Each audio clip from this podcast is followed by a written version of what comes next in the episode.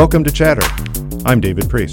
And I'm Shane Harris. This week, ex CIA officer John Cipher, the spy who went to Hollywood. I don't know about you, but in, in my shorter than yours career, Yeah, I didn't have a lot of senior officers running divisions who were doing secret plots to assassinate analysts overseas. It, it just doesn't happen that often. If that often. right? Doesn't happen at all. You know, a lot of times espionage films get put in the action genre and the thriller genre because you know, with the blowing stuff up makes makes money, and we, Teenage boys like to see things blown up. and so Always we want to try to you know move into the sort of stories that are much more sort of human factor. Some really crappy stuff gets made in this space, and oftentimes early on we'd be going to our sort of manager, our people we work in Hollywood, and say, "Look, how in the world did this thing get made?" And they say, "Well, if a big star reads a book and is enamored with the book, even if it's crappy, It'll get made. it'll get made."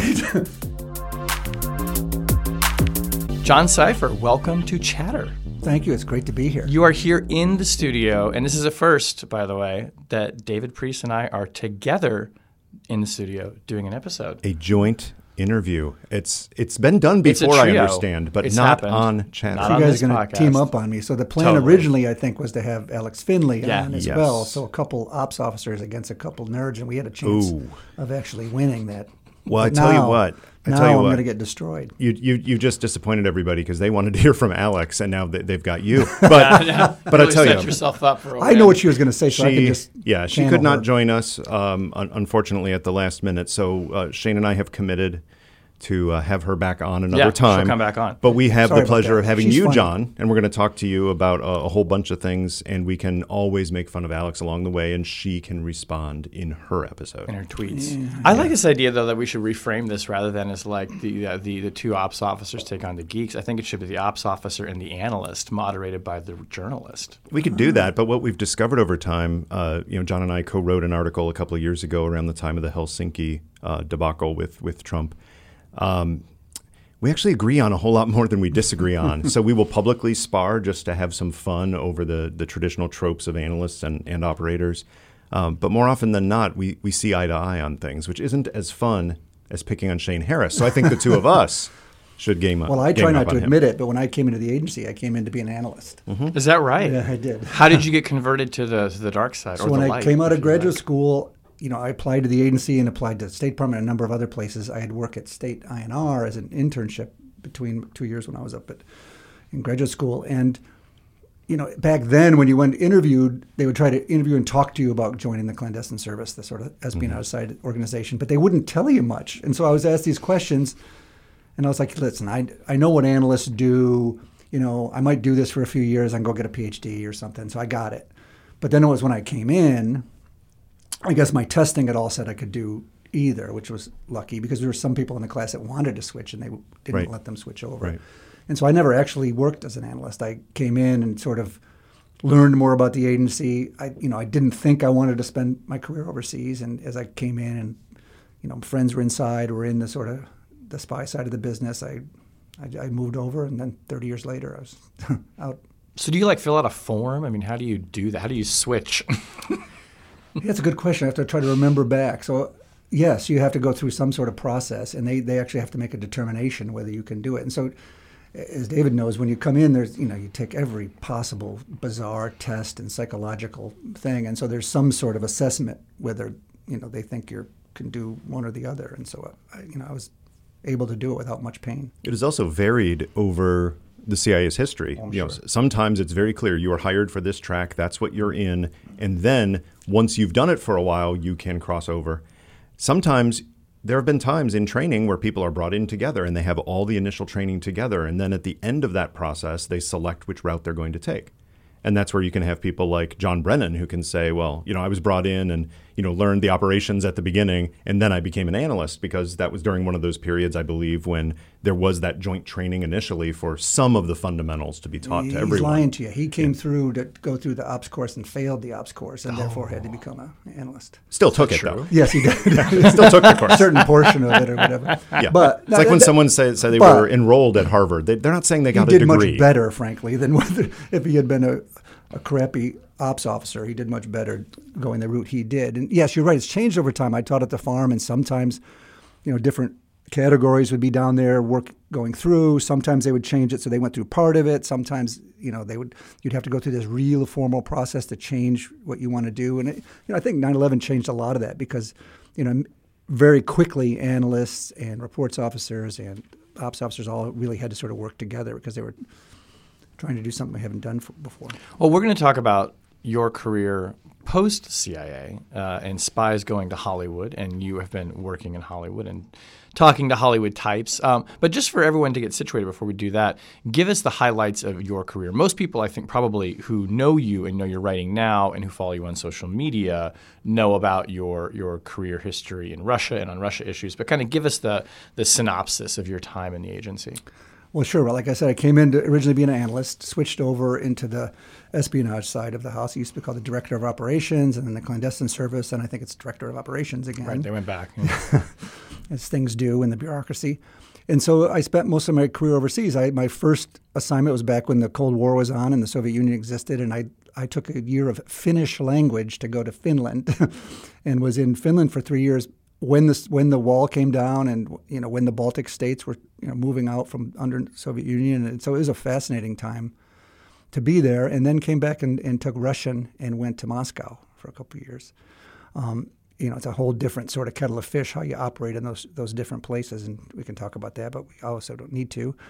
And then as the Balkan Wars were going on, I went then to Belgrade in Yugoslavia and worked uh, down there for several years. Went back into our uh, training center, uh, training new officers um, to come into the clandestine service, and then went to. Uh, I was the deputy of our Russia house, our Russia group that does our sort of worldwide Russian espionage operations, Moscow plus everywhere in the world where we try to target and follow Russian issues.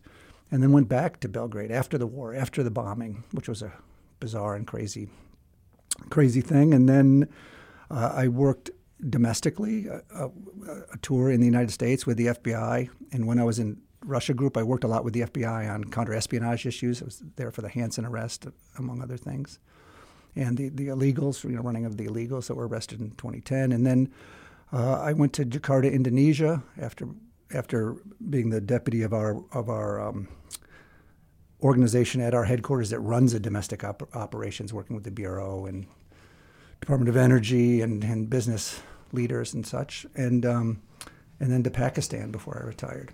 What was it like being in Russia House after the Soviet Union had just fallen? Like the main enemy is dead, so like you're working in the beating heart of operations against the main enemy, but they're gone. Well, so yes, I was in Moscow right after sort of the Soviet Union had fallen, and you know, looking back, what's interesting about that is that the special services, security services, the KGB, if you will, didn't really fall and mm-hmm. change. And so, you know, what we see now with Vladimir Putin, the reason sort of he and his cronies have stayed in power is because they knew where the money was. They were running the illicit networks overseas, the smuggling networks, the banking, the all of those type of things. And so they essentially maintained their power. And so it was funny in the early 90s working in Moscow, everybody had these hopes that things were going to change and it was a wild west and American businessmen and finance people were coming running in there and you know, young guys were coming in to go after Russian women and blah blah blah. It was a crazy time, but the security services, the KGB operations against us and against the embassy didn't change at all. So our surveillance, we uh, you know, and it's not hyperbole to say, we had surveillance 24 hours a day. It was followed everywhere we went. People tracked behind us, had our houses bugged video, audio, that that you know, games played against us. Everybody we talked to would be then interviewed and tried to be played back against us. That stuff didn't change at all, even though the rest of the society was going through rapid change. Which is fascinating because you talk to diplomats from that time. Uh, if they served in Moscow in the 70s and 80s, and then they came back in the mid 90s, that was a different ballgame for them because they were actually having interactions with their counterparts. They were hosting visits in the United States. They were able to travel more in the in the uh, Russian Federation than they had been in the Soviet Union. But with the station, it was still largely the same game. Well, and it's true they were talking to all sorts of people and traveling, but they were also being followed. They just weren't trained to know right. whether they were being followed, and so you know you know, it depends what the intention was of that. They, you know, the Russians are, are, very sort of cynical and conspiratorial, and therefore never sort of gave up that interest in those things. So it was, it was, it was a fascinating time, and there was, you know, real chances for change, and you know, there's a variety of things that sort of changed that. But ultimately, when sort of an ex KGB officer came back in and brought his sort of power ministry people back in around him, that sort of solidified. Did you know that when Putin came back into power, knowing his background, did you think, oh yeah, this is going to backslide? Is no, that, was that the tell for you? I don't think so. I, I, you know, well, early on there was a few things. Because then I worked. I was at our headquarters Russia group at the time when he came back in, and there was a couple things that were really interesting because he was a, you know, and worked in espionage like we did. There were some things that upset him, or he would call Clinton, or he would call the president of the United States to yell about some low-level spy case. And you can just imagine those phone calls where our president's like, what, what, I don't even understand what you're talking about. But to Putin, these were like, you know, really important and really angered him. And so, yeah, essentially, you, you, take the guy out of the service, but you can never take the service out of the guy. Hmm. It does seem like that's the caricature of him too, which is largely accurate. That he's still a he's a kind of a he's a career spy in that way. So, yeah. So so then okay. So tell us what you're doing now. I mean, you you go and, and how do you get from leaving the agency to then working with people who are creating fictional portrayals of the life that you lived for your entire career, yeah. and probably more often than not, getting it wrong. That's right. Well, like any career, you know, it goes through sort of weird machinations. So I, when I left the agency, you know, a lot of people when they leave the agency, they just change the color of their badge and they come back and do contract work. But you don't have to do all the management and stuff that's often painful as you become more senior. You don't have to write performance reviews yeah, anymore, no, John. Exactly, and have hard discussions with people saying, you know, you're not allowed to whatever. as as I drink this rye, well, I might better stories. But but there's a whole lot of people who do that. That simply you know turn around, come in, and it's consulting. Maybe it's advising on an operational plan. Maybe it's helping with training, but they're they're doing largely the same work. Why? Why but, did? But often lower level. So essentially, right. and you don't have a choice of where and what you're doing. So it's just you know nothing special about what I wanted to do. It's just that a lot of my friends and people had that I had grown up with, you know, in Moscow and all these other places, had gone off to do sort of business kind of stuff, mm-hmm. you know, outside to not not stay doing contract work for the intelligence community. And so for some reason, when I came out, that's sort of where I was aiming. And, and I ended up quickly getting a job with McChrystal Group, with Stan McChrystal's um, consulting group, which does, you know, essentially leadership training and these things with, with companies, not any government work. And I did that for a while, and that company actually split, and I went with a part of it that was doing software things. And you know, good people, interesting stuff. I learned a lot. Worked with a lot of you know com- big companies and things, but it just wasn't that interesting to me. I, you know, I sort of missed the content. I missed the stuff that you guys do. I missed talking about yeah. issues and that kind of stuff. So, you know, as as Trump started to run for president, and there was a lot of the stuff related to Russia, I found myself having a little bit of a role talking about that and what does that mean. People would, you know, they'd see stuff. You know, the Steele dossier came out, and they're like, "What does this mean? You know, is, this is crazy." Well, you know, the things that they're a- alleging actually do happen. Whether they happen to Trump or not, you know, remains to be seen. We don't know. It depends on the sources. Blah blah blah. So I started doing a little bit of writing and, and moved on from doing that kind of consulting. And as I recall, John, your your role then, maybe consciously or, or not, but your role then was largely explainer in chief. You you weren't you weren't political. You weren't partisan. You were just saying th- this is what I can say about the business to illuminate all of this stuff that's in the news that we never thought would be in the news, and shedding some light from your operational experience, right? Yeah, and that, that was my intention. You guys both know that cause, this because you work in the thing, but inside there's just it's so non-political in the organization. Yeah. Like I worked with people for 30 years, you know, day in and day out, in all kinds of crazy situations no sense of what their politics are until they retire. And then you see him on Facebook, you're like, oh my God, I had no idea that he's this or that. And so, you know, over time, as, as I've started to comment on things and on Twitter, you know, you know, I, definitely showing more of a political bent because I've been out for a while and it's just the nature sort of of the business. But my goal was, yeah, to try to explain what it's like to work as a public servant in, you know, the intelligence community. And so I, I did that for a while. And interestingly enough, sort of my my taste into sort of the Hollywood stuff where I've moved is I'm sitting home one day and I get this phone call from Rob Reiner. So I'm honest, out of the blue, I'm sitting home, but it's like, this John, this is Rob Reiner, and I'm like, come on, you'll be like all in the family, Rob Reiner. yeah, and of course when as, as, Trump started to come in, he was all you know, Rob Reiner's a you know classic sort of Hollywood liberal, was upset about the Russia stuff, and he says, listen, I want to do a video about Trump and Russia and what that all means with you and General Hayden and Clint Watts. And I'm going to come to Washington and I want to do this thing. And I said, yeah, of course, that's that, would be great. And so we did. He came and he put he has a, like a website about Trump Russia stuff that he put this these videos up on. But then subsequent to that, I was with a bunch of friends. Several friends had retired from the agency, and we were at a bar drinking and sort of telling our stories of daring do and you know semi lies and things. And and uh, one guy was saying, you know, it's always funny when we have these discussions. Everybody sits with us, you know, years later will be like, God, that was the craziest thing. Listen to you guys with these stories of farce and screw up and and uh, and so one of my friends had retired. He, in his last job, he was the chief in uh, Berlin. Who was a great sort of storyteller. Did a lot of stuff in, uh, in counterterrorism. Was in Afghanistan on the horses and the whole bit. Um, you know, we started, I started sort of bragging about how I knew uh, Rob Reiner and this and that, and we just got to talking and said, hey, you know, there's a lot of weird sort of charlatans from the intelligence community that show up in Hollywood and stuff. We ought to try to see if we can't do something. And our original idea was to do some sort of Anthony Bourdain type of show, where instead of talking about food, we would travel the world and tell spy stories. You mm. know, existing sort of, you know, go to Vienna and find a spy Your bar and drink and tell you know this this what happened here, that's what happened there.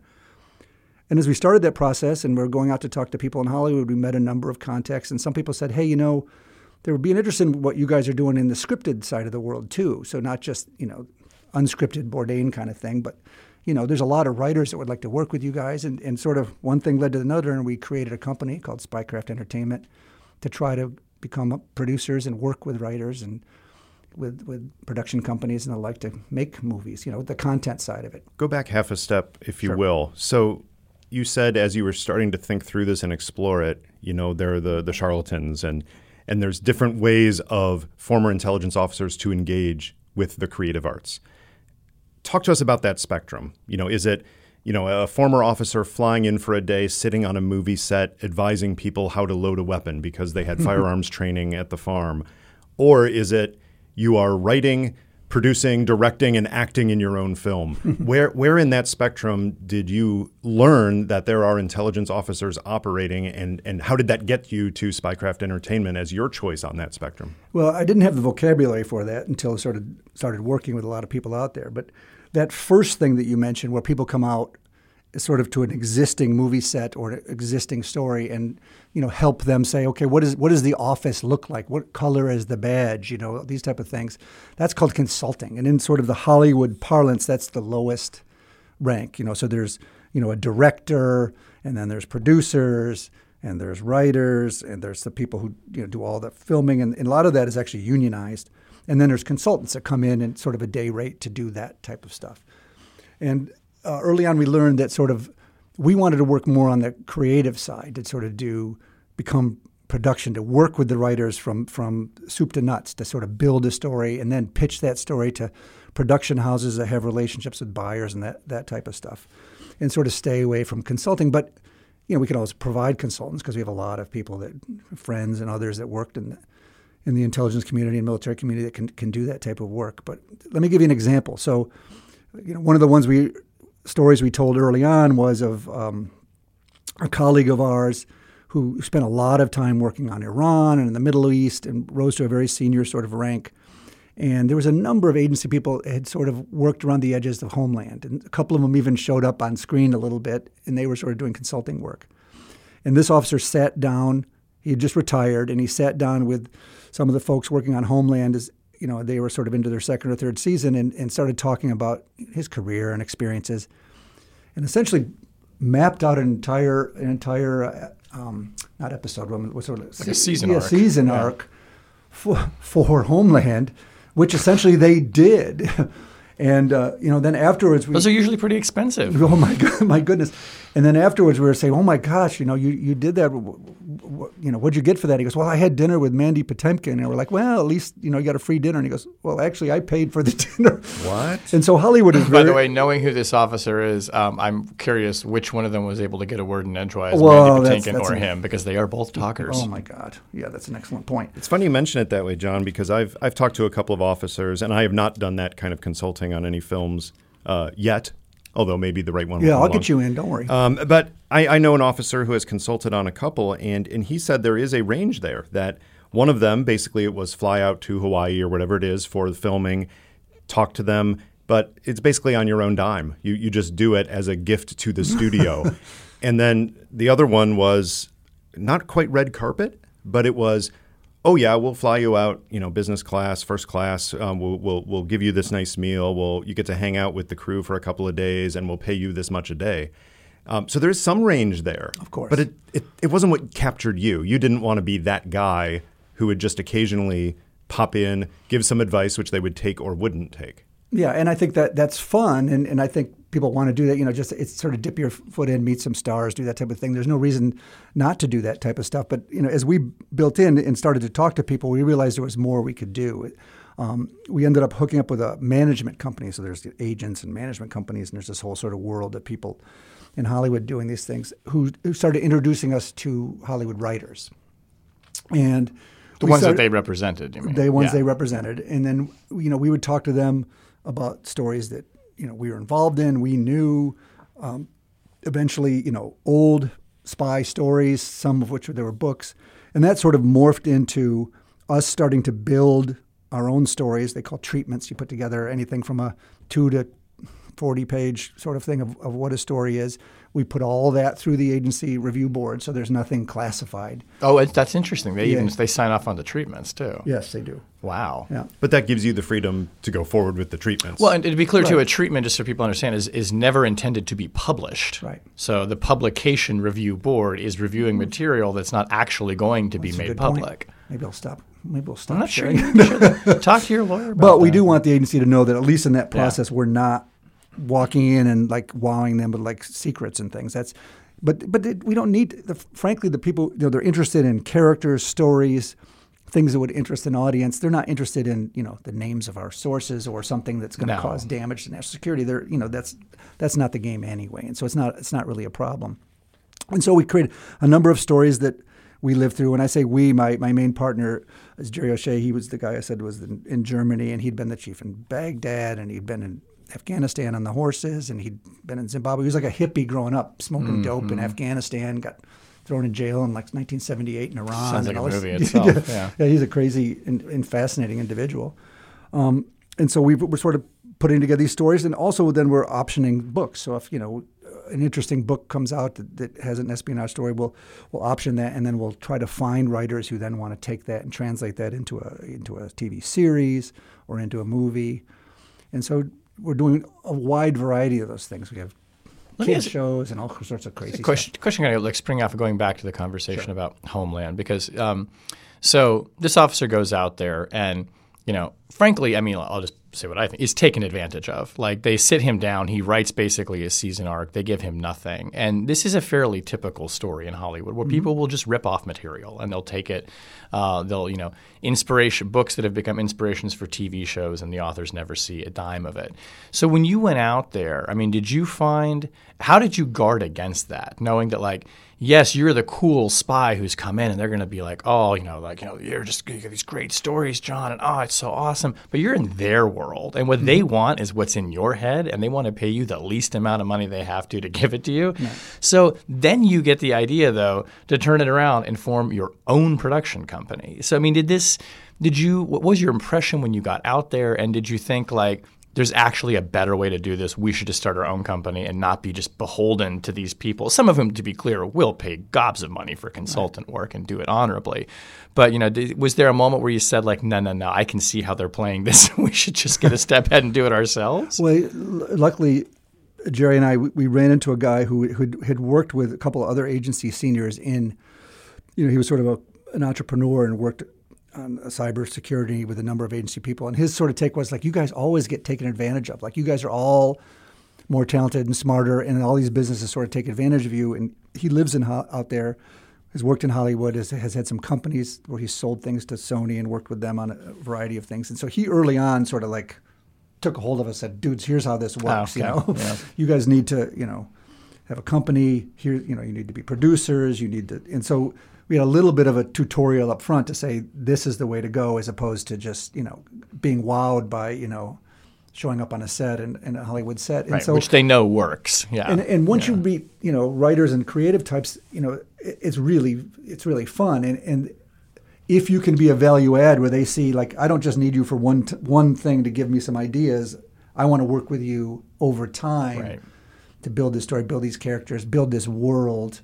Um, you know, we found that most people are pretty up and up and willing to work with us, and and you know they don't writers don't really lose any money by working with us as producers because writers are part of a union and they're sort of get a certain amount for a script or you know, Mm-hmm. Whether or not it gets made and those type of things. And so we found that sort of working with people through the entire process has, has been beneficial. Now, one of the things that makes it, you know, we're sort of learning the process is we're going sort of the long way to, to, to get there to have shows made. And, and, and money doesn't come until something gets bought by a What do you mean the, distributor long, the long way? Like you're pitch, you're creating the content idea and then finding the money.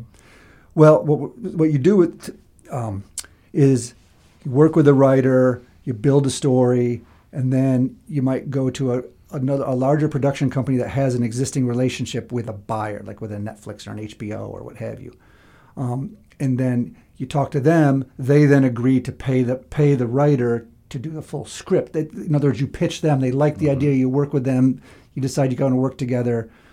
They then pay the writer to do a full script, and then you go to then you go to potential buyers. You go to the Netflixes, you go to the HBOs, and some of them have relationships, and then they say yay or nay. Then you do a deal saying you're going to get paid this much for each episode, blah blah blah, but you don't actually get paid until then it's made and sold to a distributor who's going to then put it out. And of course, what's happening with the industry? The industry is going through all kinds of changes, right? So the, there used to be sort of a way of doing business. There was movie theaters, there was movies. Nowadays, there's so much streaming. It's all sort of changed. You know, there's still big money in network TV, which is generally awful, but more eyeballs see Tons that than any- anything else. And so, you know, if you can create a show that one of these shows is CSI, Blue Bloods kind of shows that goes forever, you know, you're, you're sort of writing your ticket. What did you have in mind when you were first envisioning this and talking? So you set up the business side, right? You set up the, the legal construct and do all that administrative stuff that you probably had to do in a station and, and running a uh, uh, running an operational unit. But on the content, were you thinking full length feature films primarily, or were you thinking yes, develop an actual TV series like you just mentioned? So there's sort of three ways to go. There's there's you know f- films, mm-hmm. movies. There's streaming series, which most of us tend to watch now because it's sort of, and then there's network TV. Mm-hmm. And like I said, streaming series, you know, some of that stuff is incredibly well done, and, and writers like that because they can take characters and content and, and drag it out and actually tell a story in you know in, a- in a much better way than, than you might be in two hours. And so there's shows, you know, we talk about espionage shows. What's the what's the famous one with De Niro um, years ago? Good, Good Shepherd, right? Oh, yeah. telling the early stories of Yep. the craziness of the CIA. But they tried to squeeze like you know.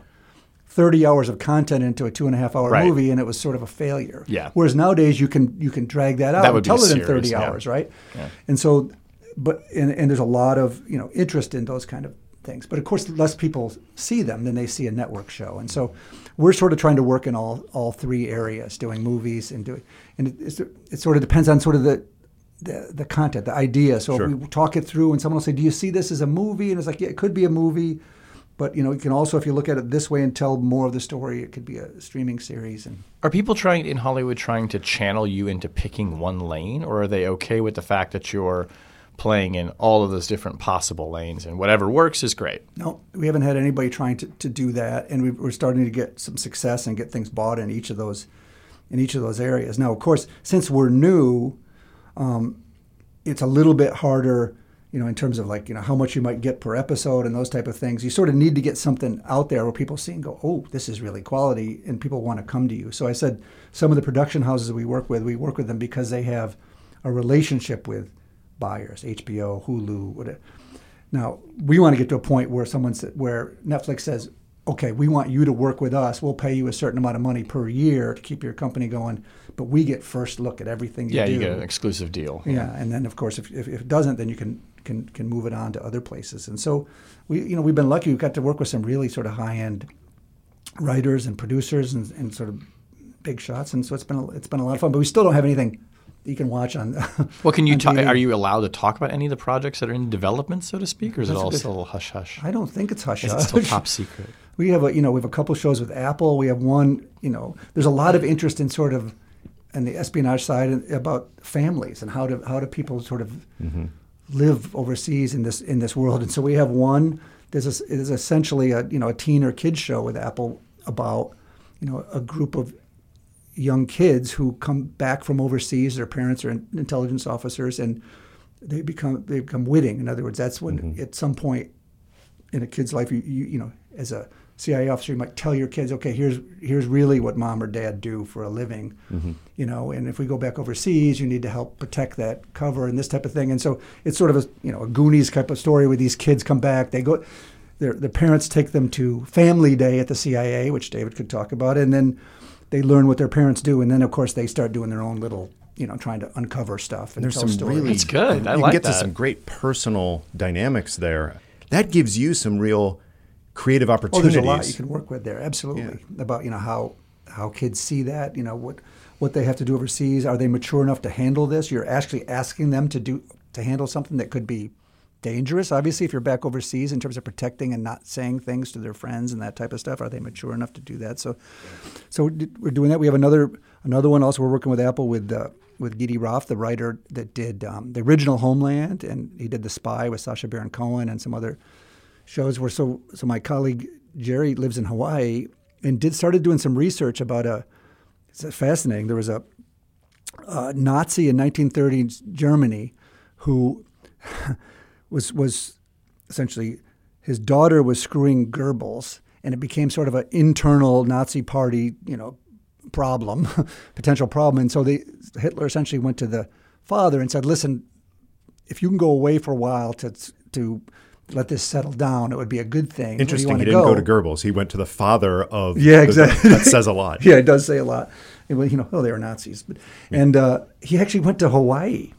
And so in Hawaii, in the lead up to Pearl Harbor, you had this white German guy who the Japanese realized was, was a real benefit to them and started helping spying for the Japanese to prepare for, for Pearl Harbor. And because he was a white German guy, he had access to all sorts of senior Navy and Army Americans and mm-hmm. and started providing all sorts of information about you know, you know what was happening in those places. And his wife started a, a hairdresser place where all the wives would come back, you know, and it's like, oh, my husband's coming in on the Arizona this weekend, and I need my my hair to look good. And then they would pass this information about the Japanese about when ships were coming in and out. He was actually arrested by the FBI on December 8th, 1941, the day wow. after. Ooh. And so we built a story, you know, true story, and we, we, went through a lot of the old FBI files to try to put that together. That's that's another kind of story, as well as movies related to you know some of the stuff that happened you know in Iraq with Yazidi sex slaves and um, you know, so, so, we have you know, movies, streaming shows, and and then of course if we can create one of these sort of um, they call it sort of episode of the, of the day or story of the day for for um, network TV. That's that would be a great thing too. It sounds like I mean you're also you're talking about stories that have happened at all different historical periods, parts of the world. It sounds like the appetite for this material is pretty diverse. So, for example, we've optioned a book called Betrayal in Berlin, which is a f- fantastic book about an author named Steve Vogel, whose father was a CIA officer, mm-hmm. and it's about in the 1950s, if you recall sort of the beginnings of the CIA, Eisenhower was like, listen, all I need the CIA to do is give me 24 hours notice of when the Soviets might attack in Germany or, or you know, come across the, hmm. the border. And, and we had almost no source, almost, we had no sources in the Soviet Union or in the West and had no sense of, you know, we could easily be overrun in, in, in West Germany or in Europe. Um, and there was sort of this Hail Mary where our Berlin station decided to do this crazy idea of actually digging a tunnel from West Berlin into East Berlin and tap into the Soviet and East German phone lines, both classified, you know, both encrypted and non-encrypted. Um, and it's a fa- it's a fantastic story of how they did that and the success it had. But of course, it was undercut by a British SIS intelligence officer who who's a fascinating story in his own right, who ended up being a British intelligence officer in Korea when North Koreans invaded in Korea, was mm. taken prisoner, brought to North Korea, was in the prison camps for several years, but while he was there, became an avid communist and, and agreed to spy for the Soviet Union. George Blake, his name was, and after the after the Korean War, he was seen as a hero, was brought back in, brought back into the service, and he was providing. He was he was in Berlin and knew about this process and was passing it on to the Soviets. But the Soviets were so they needed to protect that source so mm-hmm. well because it was giving them incredible information that they essentially allowed the tunnel to continue, thinking that you know, their security and the military security would be good enough that it wouldn't cause much problems. Sort of unbeknownst to them, they were they were wrong. It was really fascinating. So we're working with the writer, the guy who did Field of Dreams and Sneakers and a number of other things to try to take that book and turn it into a streaming series, for example. That's the kind of thing we're working on. Do you find that when you approach a writer, and these are people who've obviously they've had their own careers as writers and probably written lots of different things. I mean, you just mentioned two diverse films right there. Mm-hmm. Um, do they come in with preconceived notions about how the world of espionage and intelligence works that you kind of have to correct, or do they come into it more with like a blank slate and like I'll I'll just soak it up. You tell me like how this is supposed to feel and look and like what's authentic and what's not. S- sort of both, and and you know I really enjoy one of the things I like doing this st- type of stuff after having worked in the agency is it's fun to work with creative people, and that's essentially why you guys are doing what you do too, right? You, you like to, you're interested in the content, you're interested in the issues, you're interested in working with smart people, and this is different from our previous job. But you know, the writers, they're yeah, they're, they're really sharp, they're really good, they're looking to, to tell good stories and get them told, and they you know they're looking to create you know worlds that they can then move forward. Some of them are really sort of wannabes, interest. They've read a lot of stuff, they're interested, and we just sort of need to work with them to aim you know, where am I go. Others are just willing, don't know much, but they sort of think they want to put something in in that world. And so, for example, young writer, um, not really well known. He's on a number of shows. Sort of had a general idea. He wanted to write something sort of like The Sopranos, right? So The Sopranos is a family story, but they happen to be, you know, mm-hmm. mafia people, right? The mafia is sort of the secondary part of the of the story, and he wanted to do something. He had some ideas for how to do a, a story, a, a some, some characters, but he wanted to put it in an overseas CIA station world. And so one of our colleagues we work with is was one of the most senior women in, in the uh, in the clandestine service for years and years. Came in early on when there wasn't many women doing this through the nasty days where men were treating them very poorly and stuff. She lives now in, in Oklahoma. Um, and so we brought the writer out and sat at her house for you know three or four days, just walking through stories of what it was like in this place, that place. You know, what's it like with your family? You know, how do you think about operations? How do you think about operating? You know, in, in this environment and that environment. And essentially, you know, he's a young writer. We we don't mind spending the time with him. We didn't have you know big expectations that would come of it. He wrote an am- amazing pilot episode and several episodes since that, that were just incredible. And then and we've been talking with you know some very high level. It's about a female officer overseas. People like Kate Winslet and others to, to play this role, and we've we've gotten some you know sort of big time producers to be interested in, in, in doing this. What about the us. what about the flip side? Because we have something in the uh, book writing environment now that we didn't have decades ago, which is plenty of former intelligence officers writing fiction. So instead of working with a Hollywood writer who thinks they have a good story that involves intelligence, and then you you tell them what they got wrong, and you mutually decide, do we want to keep it wrong because that's more entertaining? Now you have a bunch of officers out there writing fiction, including David, David McCloskey, McCloskey, who's yeah. been on this podcast. Yep. So are you interested in exploring that because it actually makes your work quite a bit easier than working with a raw writer and turning it into gold? No, absolutely. So so that's sort of the and it's all about IP, intellectual property. Mm-hmm. So intellectual property could be our stories that we put into a treatment that we then work with a writer on. Mm-hmm. It could be a book, a podcast, you know, or, you know, an article. You know, Shane, I think Shane I see where he's going here. This Shane is Chatter the movie.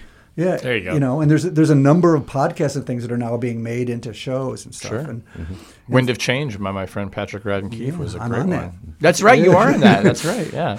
Which is funny. I had no idea what he was, you know, doing it, but I did this interview, and several years later, all of a sudden it shows up, and it's like, oh, that's interesting. The yeah, question of whether the writer. CIA actually wrote the song "Wind of Change" by the Scorpions, no which answer. was the Cold War anthem. Yeah, but that's uh, a great example. I've talked to a lot of CIA officers who don't know the answer either. right, right, exactly. But you know, I know other journalists too who are getting approached to do long form narrative podcast in the way that they would have been approached five, ten years ago um, to write a longer book based off an article or to turn their article into a screenplay. Yep. And podcast is now just another format. Yeah, and David McCloskey's a friend. His his his new novel is fantastic. We're trying to option it, but of course, everyone, wants to option. Yeah, his big, yeah, his people. You talk to them, they're like harump harump. We'll wait and see. You know, like okay, fine. You know, you you, and there's also a game that goes on there. So like all sorts of articles and books get picked up in options essentially for like British writers. BBC buys them all up, but then does nothing with the great majority of them. Mm-hmm. And what we're hoping to do is get enough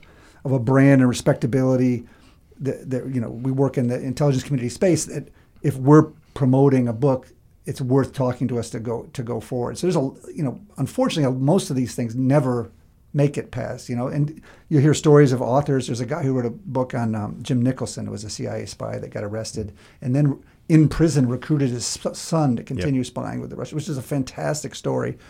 And I was talking to the author just last week about hey, let, you know we'd like to work this. And he's like, yeah, let me tell you the story of what happened. You know, it was originally, you know, they came in and De Niro and all these people were going to do this movie, blah, blah, all, you know, two years of talk and nothing happened. And then, uh, you know, optioned to somebody else and all this talk and then nothing happened. And, and so, you know, he's sort of trying to write his own script now to see if he can get that made. And I think it would be a great, and we're going to try to work with him. And so, so yes, we want to look for yeah. any kind of book, any kind of IP that, that is worth doing. And there's the, the thing is, once we have this brand and people start coming to us instead of us trying to, we can then point people to hundreds of fantastic books, hundreds of fantastic stories, stuff that mm-hmm.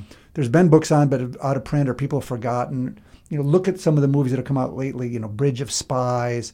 There's the Penkovsky movie with right. Cumberbatch. Yeah, all these kind of things. Yeah. Those stories have been known for 70 years, and nobody did a film. And then right once they do it, like a, you know, there's a, yeah. there's all of a sudden there's interest. In well, it's it's it's worth spending a second too, just on the on the vocabulary too, to, for for listeners who don't know. You know, when a work is optioned, it doesn't mean someone's going to make it. It just means that they're paying you to temporarily not sell it to anyone else. Right. Right. And the option is usually it can be a considerable amount of money, but it's not the kind of money when you sell the rights to something, and it's it's, it's you know it's it's not a pittance, but it's it's enough to make you cool your jets for a little while. And it's that period that you're talking about where lots of big ideas and lots of big talk happens, and then most of the time nothing ever is consummated. And so I think that must be very you know, frustrating. It's obviously very frustrating for writers, I know. But what you're proposing here is something different, where you want to be seen as like the place where, when you seriously want to make good content, like these guys know where to go, and it's not just like, yeah, Spielberg has three things optioned, and Tom Hanks optioned another submarine movie, and this or that. Hmm. but it's much more like organized and and you have kind of more of, a, of an authority. Yeah, there's a few downsides that are interesting. So like one of the things you might want to do is obviously get a big time actor or something to sign on to your thing or and that that can be really good, but it can also be a real problem because you know big time actors say I'm just making this up. Brad Pitt or someone signs on to your movie, but the problem is Brad Pitt signs on to 20 things. Yep. Mm-hmm. He can make eight of them, and even though you know there's a lot of churn around, he's on your movie. Like it, if he's he can't it get to it timing he, he can't he can't do yeah. those type of things. And so there's there's there's sort of downsides to that piece. And what's what's interesting is some really crappy stuff gets made and in this space. And oftentimes early on we'd be going to our sort of manager our people we work in hollywood and say look how in the world did this thing get made? And they say well there's different ways of working your way into it. If a big star reads a book and is enamored with the book, even if it's crappy, it'll get made. It'll get made. you know, and so there's different ways in. And the thing is, we need to build the, the credibility and brand so that we're one of the known ways in. And so, you know, we're, we're, we're working there. Do you find that, I mean, is it the stars who get enamored in these kinds of projects, or even the producers, is it is it nostalgia that's driving them? Is it that spy movies are just inherently cool? I mean, like, eh, what is the kind of thing that's always hooking them? Because I imagine they, they come into it too with an idea in their head of like, oh, I know what my favorite spy movie was, or like I remember my favorite Bond movie. Like, so what what is it usually that hooks them on the subject? Well, there's a couple things. One is I think there's been some sort of data or research that suggests actually spy movies do better, like in terms of box office and things, and so there's an interest sort of in in that world. It is a world which is interesting where you can explore, you know, betrayal and uh, trust and all of these type of things. You know, so it's it has to do at the end of the day with the human factor. There are good plot into, points inherent to the genre. Yeah, right? you know, it's international intrigue. It's you know big big big issues around sort of personal decisions yeah. with you know it's between a couple of different people. Yeah. But part of the problem is not a problem is is that you know a lot of times espionage films get put in the action genre and the thriller genre because you know with the with the shoot, shooting and the car chases and that type of stuff. And sometimes you know, it sort of goes away from, I think, you know, a really good writer who could explore characters all of a sudden is now you know interested in blowing stuff up. And the thing is, you know, blowing stuff up makes makes money, and we, teenage boys like to see things blown up. and so Always we want to try to you know, move into the sort of stories that are much more sort of human factor, dealing with sort of the issues of you know between a, a source and a handler, for example, that type of thing. And that seems much more would lend itself much more to the kind of prestige drama that is of interest to streaming services. So, like mm-hmm. you know, you mentioned Kate Winslet. So you take something like Mare of Easttown, which mm-hmm. is fantastic. She's incredible. I would wager to say very few people saw that performance, Right. even though it's like the performance of the year by by an actress. Um, and- and- but it's, it's, it strikes me like when you're talking about like what's going to be like the dividing line between that show and the network show. And there's nothing wrong with this, but like the network show is probably going to be the one that's more about the visuals and about the sort of adrenaline and less about the characters, and that's just going to appeal to a broader audience. But this subject matter really can cut across all of them. We can all cite Well, ex- examples. of that. exactly. For example, oftentimes you'll talk about the network shows as case of the week, right? So you can Yeah, imagine, like, okay, right. so you're taking whatever it is, Blue Bloods or CSI. It's like once you've created a cadre of sort of characters that you think you're interested in, then every week can be a different. You the know, they don't, caper they don't the necessarily need to hold yeah. together. They, uh, you know, Right. and essentially in espionage, what we have is cases, like right. So if I can create You've a got group, raw material there. you know, Yeah. and we're trying to whether it's you know something people haven't seen before, like agency lawyers, or whether it's the the, the defection center of how they deal with you know all these people coming into a new country and their family didn't realize they were spying, this type of stuff. If we can create that world, and then we can just do, it's easy to then put together you know crazy cases to to to keep that going. But the streaming, you know, is sort of writers are very interested in that now. Think about Chernobyl, which was incredibly Yeah, was popular. awesome. Can you imagine trying to sell that though? I can imagine them for years going and say, "Hey, you know, we have this great idea. We're going to do Chernobyl," and they'd be like, "Oh my God, could anything be more boring? We know what Or happened. depressing. Yeah. The sort of East Europe is depressing. Everybody knows what happens." But if something's done well, it's like the Wind of Change podcast. Like there's mm-hmm. no story there, but Yeah. Mm-hmm. when a story is told really well, Yeah. to really good people, it draws you in. Yeah. And I think Ch- Chernobyl's a good example of that. It ended up being fantastic. Yeah, and something that, in something, that, in, you know, Wind of Change is a good example of this. And you know, Patrick has written stories like this and even books before, where that podcast is essentially his reporting process. Like, if you want, I, I would tell people too, like, if you want to see how like a magazine writer writes a magazine article, just listen to that podcast because that's basically what he's doing. He's starting with a question: Did this song, this anthem of the Cold War, was it secretly written by the CIA as propaganda? Follow me, dear listener, as I seek to find whether the answer is right. And like spoiler alert, you get to the end, it's like it's not really conclusive. um, but it, it, but I think that there's something about this genre that's also it's mystery, right? I mean, a case is a mystery, and you as an intelligence officer are constantly trying to figure out. Why is this leader doing X? Who's behind this operation? And that is just like intrinsically humanly interesting, right? It's the mm-hmm. same reason that the mystery genre like will Yeah. is huge and will and will never die, or crime exactly, and they're all like cousins of one another. Yeah, yeah. And I mean, it's about telling stories and telling stories well. And there's different ways of doing that. In, in movies, you know, COVID has really sort of changed the, how the industry works in terms of how distributors buy things, and a lot of theaters have gone out of business. Mm-hmm. Sort of that process where movies, so they tend to get made less, and you know, some big movies have not done well. West Side Story essentially was a flop, even though it was incredible. You know, Yeah, it's amazing it's not You know, what I mean, for example.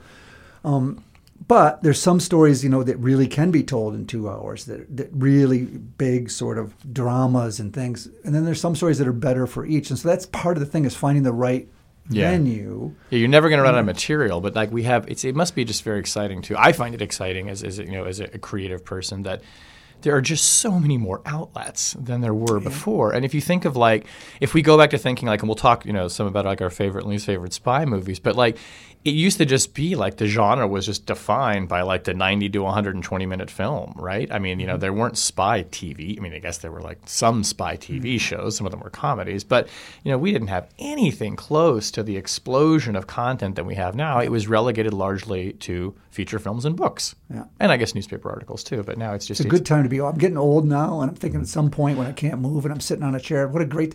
When I grew up, you had you know three TV channels, and you could read. Now, when the time comes, when I'm like completely, I can sit at the, and I can watch sports at my heart's content and every kind of streaming series. And the thing is, there's so much stuff out there. Like something you've never heard of, and a friend or you know Shane will say like, "Hey, have you looked at this?" And you watch it, and you're like, "Oh my God, it's really It's good." really good. Do you find you so you opened the door to this? I didn't want to ask this indelicately, but like you're entering a career after you've had a career, right? And i i so is that? I mean, it must be very exciting, but is it? What's that been like? Sort of like you know, you're starting a new thing after you've done this big thing already, and you know, and it's obviously. I mean, it's not. It's Hollywood is like it's a. It's not entirely a young person's industry, but it's just like Yeah. there's a lot of churn. everything is a young person's industry. Okay, I mean, in many ways. And so, yeah, I mean, for for one, I I left CIA completely satisfied with my career, and and that's not always the case. A lot of people, you know, are looking to become the this or the director of this, then they're trying to move up the chain or whatever it is, and so a lot of very very talented and good people leave upset or leave angry, which is sup- unfortunate. Or at least feeling incomplete that they Yeah. need to make their mark in something else. Yeah, and you know, I I could have stayed. I probably would have loved staying. I loved every minute. I love living overseas. I love learning new cultures. I love learning new languages. I love dealing with foreign I love dealing with the issues of the day. Um, you know, Long in a management small- meetings, writing performance well, reviews, I grew up in a small town in budgets. upstate New York, so even even that stuff's not that painful. Um, so I have no I have no regrets. Um, and so what I like about this is just it's different. It's creative. It's fun. If it doesn't succeed, it's still fun. Now we've been lucky enough. We have a couple investors who are, you know, sort of interested in the thing in this sort of area. They're giving us some money, so we, we can pay ourselves at least enough so that you know our spouses aren't going to yell at us or whatever. so it's worth your time. Yeah. and then of course, you know, if it succeeds, then that that's all to the good. But I'm not doing it because I need to have success. I need to validate myself. I need to make money. It's it's fun and it's creative, and if money comes out of it, great. And if success comes out of it, great. But I've already had a career which I loved and feel feel fulfilled through. I want to follow up on that thing you just dropped there, which is investors. So, don't want you to reveal who your investors are, but why would people invest in this? Because there is there's a lot of failure in this business. There's no pros, there's no guarantee that you're going to succeed because, like you said, you might get 20 different people showing interest in this, and even having Brad Pitt scoop it up or Leonardo DiCaprio for his company scoop it up, and then it never gets made, and the money doesn't, the big money doesn't ultimately come through. Mm-hmm. What attracted your investors? Was it an interest in the raw material and wanting to see someone do it right, or did they actually see that this could be a money making venture over time?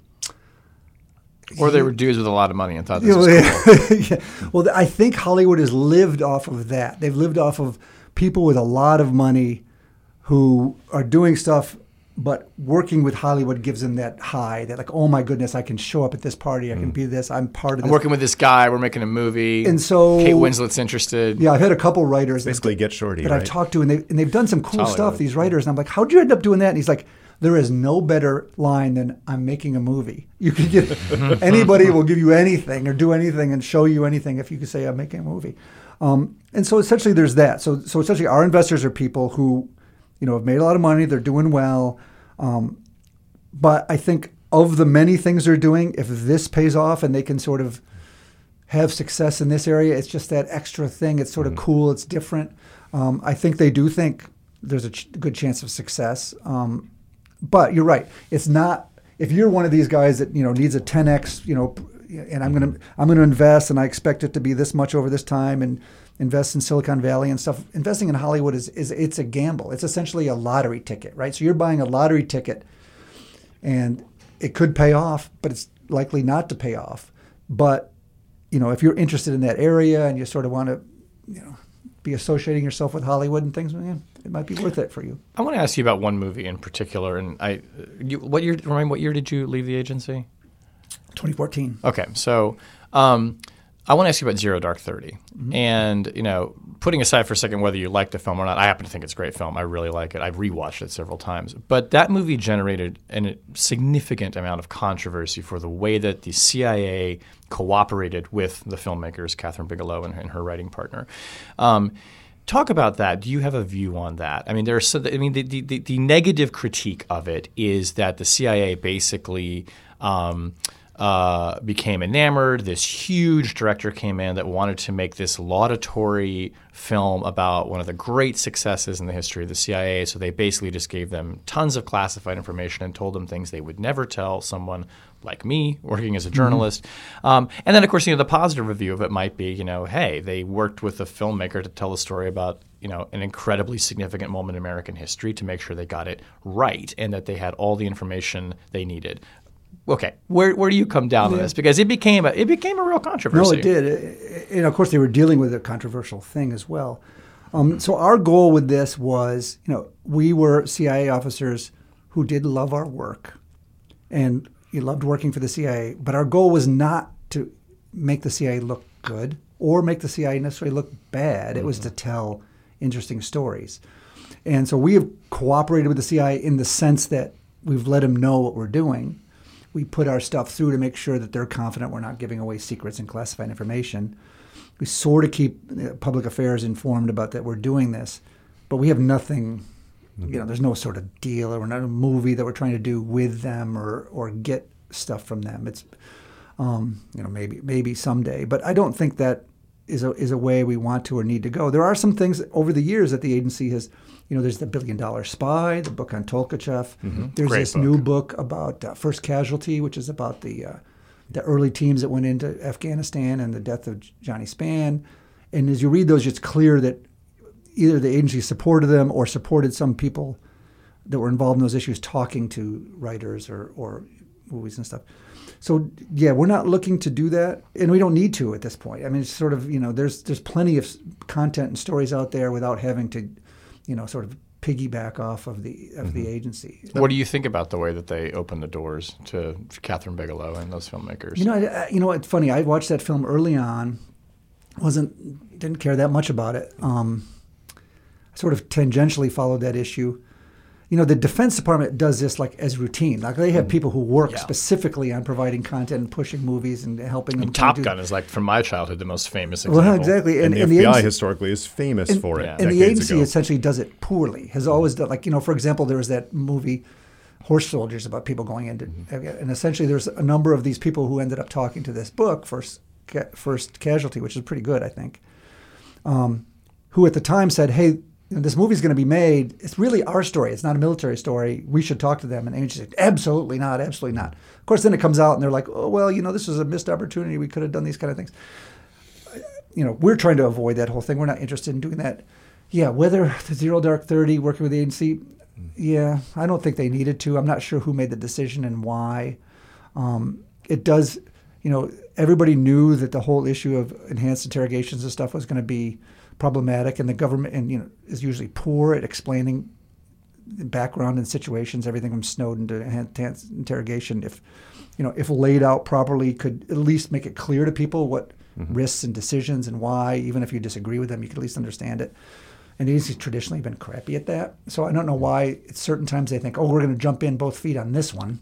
I think you know I, I, I may have some. Well, I think I do some insight on that question, which was that when the bin Laden operation went down, I mean, it was like there were a lot of people in the Obama administration very eager to talk to mm, reporters mm, well, right away. Well, some of the and, things they said early on, but and others ended up hurting us. You know, yeah, I, I worked I mean, in Pakistan, so I know that. Well, you know, yeah, there was a real, I think, push to very quickly. I mean, I'll use the overused term, but it, it works here to solidify the narrative. Mm-hmm. Uh, you know, even down to the point where there were rich stories coming out within days about like that were like in the room when they shot bin Laden, and you're like, mm, okay, hold on here. Um, but there was a real rush for that, and I think that that reflected on the part of the White House and the CIA military, understandably, um, a real desire to celebrate their success. That they had this, hmm. you know, just extraordinarily successful operation, and they're like, get that story out there. It's a good story. Well, and us. I think, and at that time, this movie was already moving along. I think it was meant to be a movie on on Khalid Sheikh Mohammed. Like I think oh, they'd oh, already started. That's right. Yeah, they yeah. weren't doing. So I think it. they were already down the road. They just yeah, switched yeah, it to become Bin Laden story. right, right. The thing I do like about that movie, and maybe we can transition to talking about some movies, is sure. like is is what it, it, seemed to me to get in addition to just I love the way it's shot and there's the tension of it and the music, the score is just incredible too. It's really really great. Yeah, now I got to rewatch it. Okay, it, it's good, but it's like it's the way that it deals with um, the uncertainty of intelligence analysis, right? And so the, the, the, the Jessica Chastain character is sort of, I guess she's kind of a composite.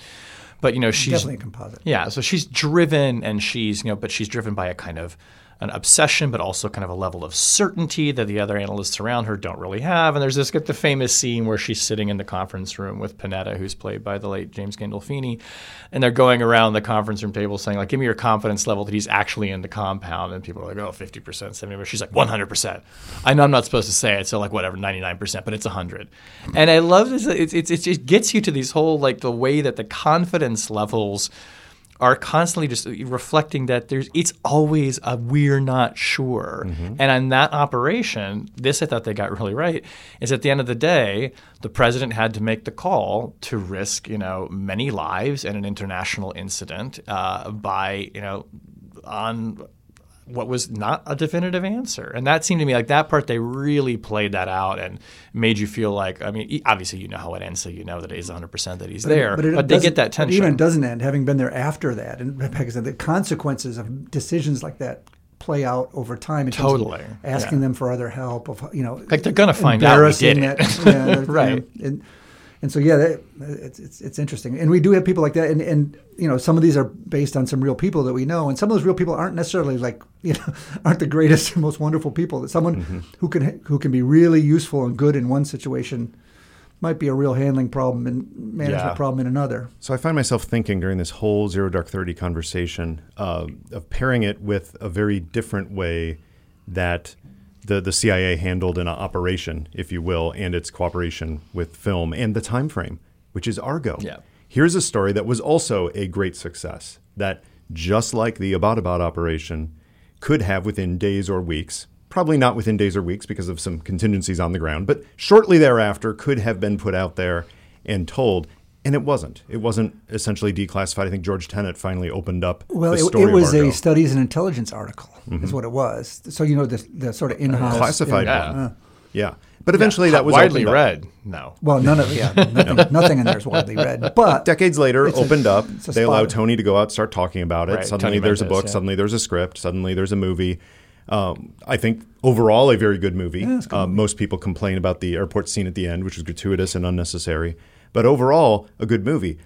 But it had decades to percolate. Yeah. As opposed to the story of uh, Abbottabad, which came out months. but it was even Oh, I mean that. Yeah. the story yeah. was known in Hollywood. It took you know eight to ten years to get it made, even after Right. people started and knew about it. So I mean, there's Yeah. there's when does when does something become declassified, or when does the agency get involved, and then there's how long it takes to make a show or So movie. do And there's there's tons of stories of fantastic movies that nobody wanted to buy, no one was interested in, and all of a sudden, years later, it gets made. Somebody makes yeah. Do you have an interest in that? Do you have an interest not in the story of, I'll say spy kids, although that's not where you're going with it, but the, the, the children of intelligence officers who discover that what their parents do, and but do you have an interest in the true stories, the the things like Argo Oh, yeah, or yeah.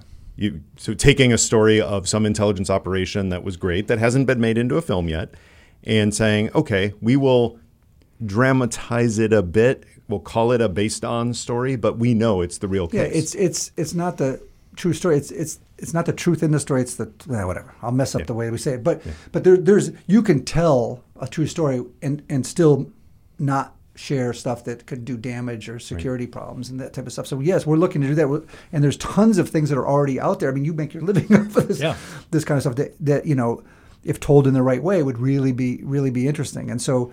Yeah, we're looking to tell real story. What we're not, we haven't done yet, and I don't know if we ever will, is get into like the documentary space. Mm-hmm. Because the problem with when you get into documentaries, they really they just need to keep, you know, like you, if you're a you're going to keep digging until you can't go any further, and you know that gets into potentially, you know, whereas what we can do now is we can tell the real story, can tell sort of the real feel, the real atmospheric, some basic things, but then sort of shave off pieces we know might be sensitive. Well, you have that barrier. But with that, a, with, a, with a documentary, you can't do that. And frankly, documentaries are tough because you often have to raise money. They don't make much money. Yeah, And they're- so, it's- so at they're this a point, total grind. not- yeah. and you do have that barrier of going through the publication review board, Yeah. which is is largely fine, and you've you've you've suggested that it's fine, but some of the most interesting potential true stories, whether made as a documentary or as a, a feature film or TV series, a lot of them revolve around some of the really interesting, whether it's technology or or some of the really interesting ways of vetting sources that probably would have some issues getting through the publication review board.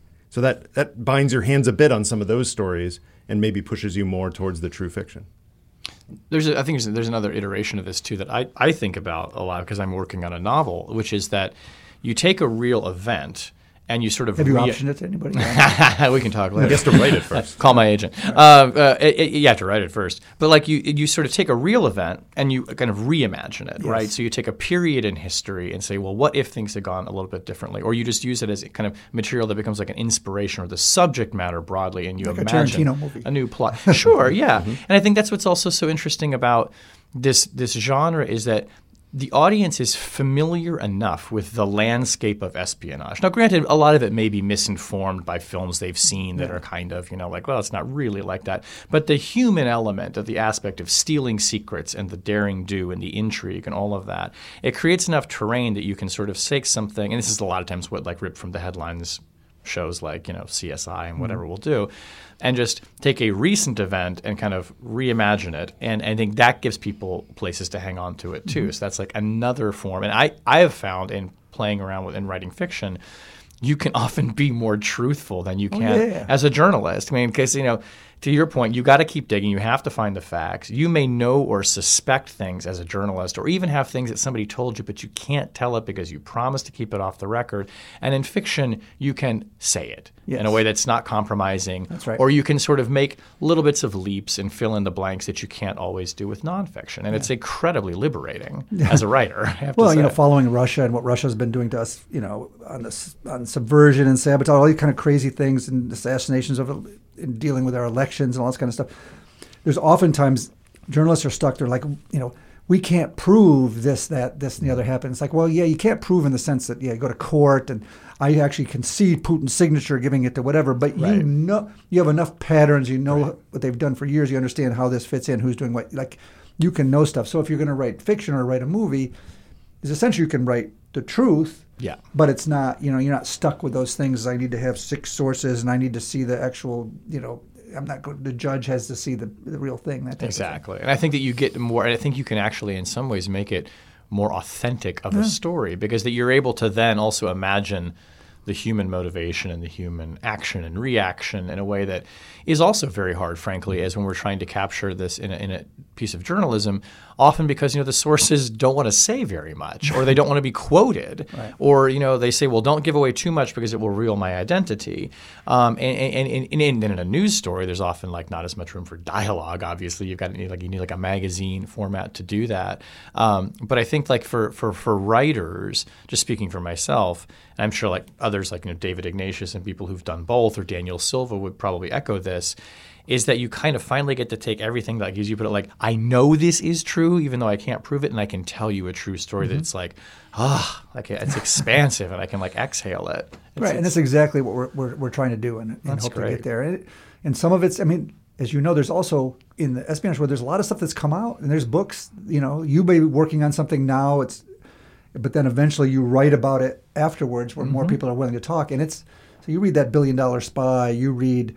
Um, the stuff about the, the illegals, what's his name, Russians Among Us. You read, those are like you read those things and you're like, oh my god. At one point, I thought I knew the, the you know the real secrets and no one else knew, and then here it is in a, Wow. in book form. yeah. Well, David thing. Hoffman, who did Billion Dollar Spy, Yeah. is great for that. Dead Hand is another just unbelievable Oh, I don't know book. what that is. I have to look. Yeah, so that he uh, uh, he that was his book about the uh, uh, the doomsday mechanism that the Russians had developed. That if they were wiped out by a nuclear strike, it was supposed to launch the missiles at the end. Yeah, and it's, it's, it's great stuff. So let's talk about some spy movies. So, Sure. all right. So do you have a do you have an all time favorite spy movie, or like a short list? And we can define spy movie if you want. Yeah. Okay. So so I mean, whew. usually the question is which ones are more realistic. Okay. So but in terms of favorites. I like the ones that everybody else likes. All, I, I love all the Tom Clancy movies. I like the Le Carre movies. Um, you know, The Spy Who Came In from the Cold and Red October. All those things. I really like those and feel good about those. There's, if you want to move into ones that are that I like, which are more realistic, you know, there's the Spy with Sacha Baron Cohen about you know in sort of Syria. There's the the Americans. We can talk about that separately, and then uh, the Bureau, the French show about Love the Bureau. yeah, which is, if anything, has more realistic feel than anything else. The Bureau is great because it, you know, it's sort of in the office.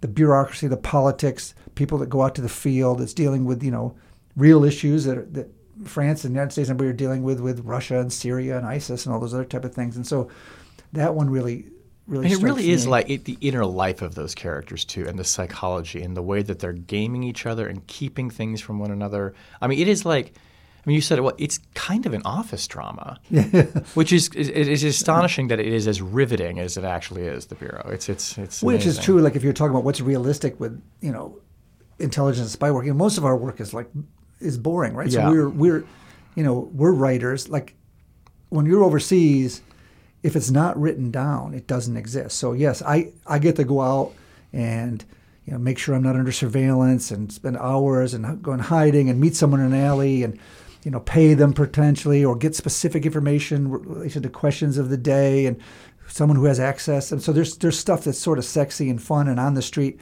but then I'm spending a ton of time writing up this stuff. What's the mm-hmm. plan? What exactly happened? What was said? Uh-oh I didn't ask this question. I need to go back and get this thing answered. And so you know it, it's a lot of in the office writing you know sort of bureaucratic stuff. But also you know that that's if written well that can be interesting too. And that's what Yeah. the bureau I think does But it does lead fairly to the dilemma that I think a lot of former intelligence officers have. When we talk about spy movies, the, the most common reactions are, you know, which ones suck the most? It's, and the enjoyment question rarely comes up. But being able to separate, I'm watching this as entertainment. I can watch the James Bond movies as entertainment, Right. and that's perfectly fine.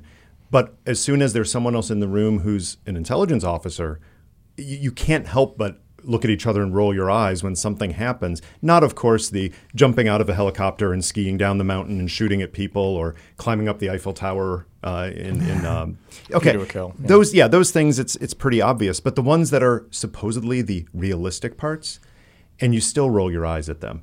But there's a way of doing it because there's still compelling human drama in office interactions. Um, what about the personalities? And you've been in some of those arguments in those conference rooms where you have people screaming from a counterintelligence angle, "We can't do this because we don't know X," and the other person saying, "But but we have Y and Z that overrides X," and then the personalities come in.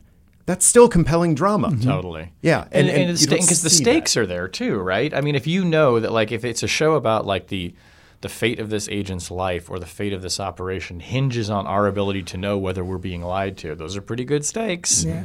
You know. exfiltration stories. Uh, I have not seen a lot of great exfiltration stories in movies. But there's but some that have been written. You read like Macintyre that writes these books, the mm-hmm. British Yeah, author. yeah. He does a really good job of taking essentially known spy cases and and make putting them in a in a, a way that makes them really interesting to read. You know, Yeah, and kind of just that- repackaging yeah, yeah, and yeah. retelling them. And, and there's a couple exfiltrations. The Gordievsky story, for example, they walk through that kind of stuff. But the one thing I that I often don't see in movies, which should be something that they're really interested in, is just sort of.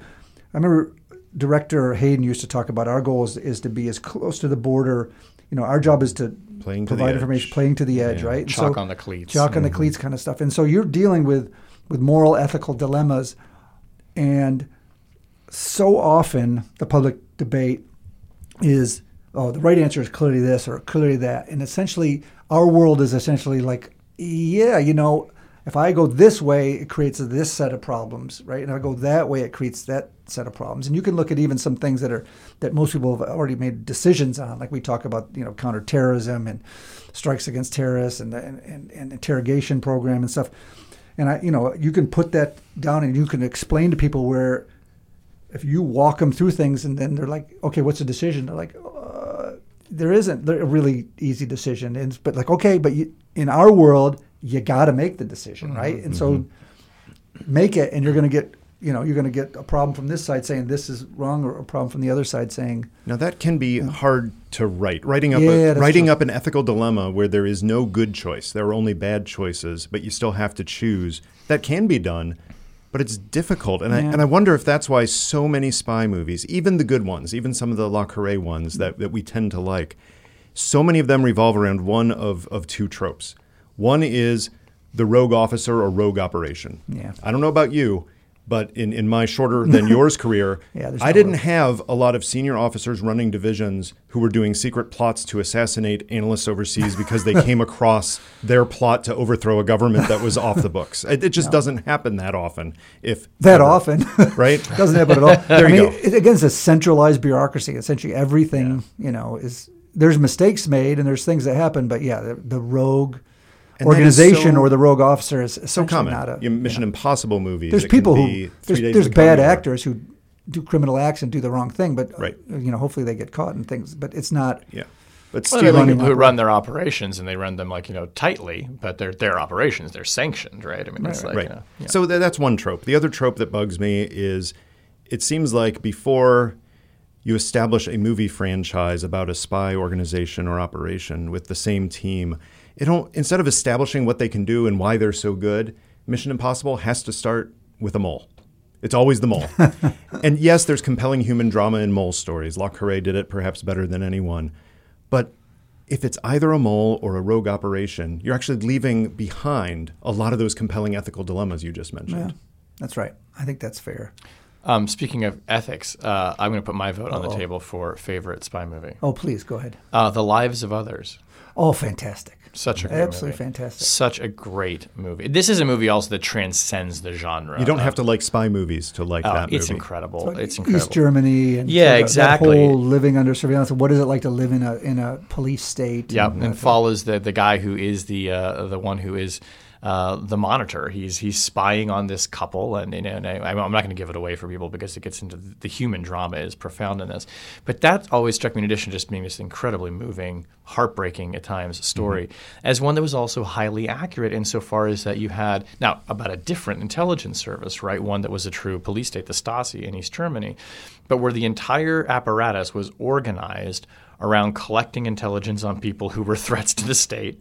It was systematized, it was routinized, it was bureaucratic, it was um, arbitrary, uh, oppressive, um, hidden, and they captured all of that in, in, in, in this very intimate, small kind of movie. And that, that always struck me as one that it was just pulling in all of these human dimensions into a story about really three or four people. Yeah, I'm glad you brought that up. And and you think about that because even in even in those kind of states, there's people who have, you know, that might make the right ethical thing, or they're you know, people are people, and so there's all those sort of feelings. So I can imagine, you know, I was in Moscow and.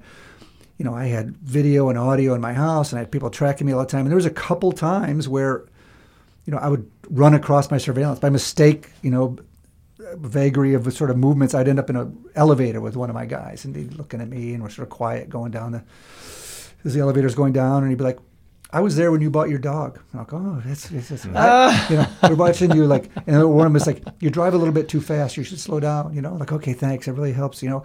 And I remember one time I I, I was going across a big boulevard in Moscow, and a light changed, and I drove across, and a car came flying through and hit my car, and it was a, a student at at uh, Lumumba University, and there was a you know there's policemen at all the corners, you know that they're sort of standing out there, and so this guy got out and started going on and on about how I had gone through the light and this and that, and the policeman was taking it on, and my but I had had surveillance cars follow me, so my surveillance car just pulled over, and they were standing on the sidewalk, and eventually the policeman looks over, and our, my surveillance the surveillance guy goes like, "Come over here," and so the policeman comes over walks back out, grabs the other guy, and takes him away. It's like because essentially that guy had gone through a red light and hit me, but he was starting in with I had done something wrong. But the surveillance had seen the whole thing, and They were your witness. They, may hate me and they may follow me and they may see us as you know political enemies, but you know they knew. They had your back. They're like, no, no, it was not John's fault. Yeah, we'll get we'll get him for something else, but he didn't do this. Uh, Yeah, one. yeah, yeah. David, do you have a favorite that you want to put on the table? Yeah, it, like you started out, it depends on how you define it. Yeah. So yeah. the, the, the true pure movies about espionage. Let's the say. pure spy movies, the the man who um, came in from the cold is just one of the best. Yeah. The spy who came in. From It's the cold. great. It's great. great book and great film. The the true story ones, uh, not the full fiction ones, but I, I like both Argo and Breach for for different reasons. Yeah. Um, but both of them have the human drama. For for Argo, what captured me about that, it could have been developed better in the film, but I think it worked. Was you have Tony Mendez going into Iran and having a very limited amount of time to teach cover to these people who have never had any training for it. and to tell them what do they need. They need to reflexively know their name, their background. They need to walk and talk differently. And very limited scenes in the movie of that, but very compelling of these people who are already at a stress level most of us can never imagine. And suddenly they have to shift their personality and become someone else in order to execute the operation. And I found that was good. And then, of course, Breach, the, the story of essentially catching Robert Hanssen at the FBI and just the personal dynamic with Hanssen played brilliantly in that movie. Uh, Chris Cooper, I Chris think. Cooper. Yeah, that makes me angry though, because I was Oh, in the yeah. middle of the whole Hanssen thing. In fact, I Mm-hmm. was there when he was arrested, and it was uh, we had we had FBI guys working with us inside CIA, and uh, to you know capture Hanssen, and it was a, there's there's a there's a ton of stories there that still need to be told, and I hope we can make films out of these kind of things. But it, I said it makes me angry, but they did a nice job of figuring out a way in. So they took this young officer who happened to be put in with with Hanssen in his mm-hmm. office, who supposedly, mm-hmm. but having been in the middle of that and sort of running that case with a number of other people, that guy was essentially completely tangential. He had nothing to do with catching Hanssen. He had no mm. idea of what we were doing or how. He was just a young officer who just was sort of asked to babysit and then report back to them. But they, so movie wise, they did the right thing. It was a great way in. That's the Ryan Phillippe If you were involved yeah. in the thing, you're like, well, how come that guy? The, he Because it didn't- wasn't a documentary. He wasn't. involved. Yeah, exactly. Can I tell? My, I got to tell a Hanssen story. Yeah. So uh, this is years ago, um, but uh, uh, knew a guy who was uh, had just retired, was a senior operations officer. I'm sure you guys probably both know him, uh, and he was out in Colorado. This is tell you something about story when he was still in, and he had been out in Colorado with the Supermax, uh, and as he's getting ready to leave, like his prison escort is like, uh, "So you uh, you want to see Hanssen?" And he's like, "He's you want me to you show him to me?" He's like, "Yeah, you want to see him in the cell?" He's like, "Can I go back in my car and get my sidearm?" as a joke. and he's kind of half joke. And he's like, no, come with me. So he says he does the story. He tells him that he takes them to Hanssen's cell, where he's, I guess, in, he's in isolation. He's in solitary. And they slide open the door, uh, the window, little window view on the door, and he lets him look in at him. And he said he's just pacing back and forth across the cell, like, Hope- you know, like a, like a caged miserable. animal. And he was just like, good Yeah. and that was it. And I was like, it was that was that was quite a quite a moment. But whew, yeah, want to come down and see the guy? Um, uh, least favorites. Um, I'm going to throw my least favorite out. Okay. Well, maybe not my le- one of my least favorites. A movie that I just really I saw and I and I and I, and I lived through this story in my own way too was Snowden. Oliver Stone's Snowden. Yeah, I haven't mm. watched It's it. terrible. Yeah. It's just, I mean, like, look, it's going to be a divisive opinion movie because it's about a mm-hmm. divisive character, but it just, it did, it, it was just so utterly paranoid and, mm-hmm. you know, incredibly one-sided. Which is not to say I'm not taking a Listen, side, but like if- this is a multi-dimensional character here. Glenn Greenwald's involved. It's going to be bad. Yeah, I did not even see that. I, I It was just not very view that as a dramatically unsatisfying. I just saw that as uh, essentially propaganda, and that that to me isn't as fun to watch.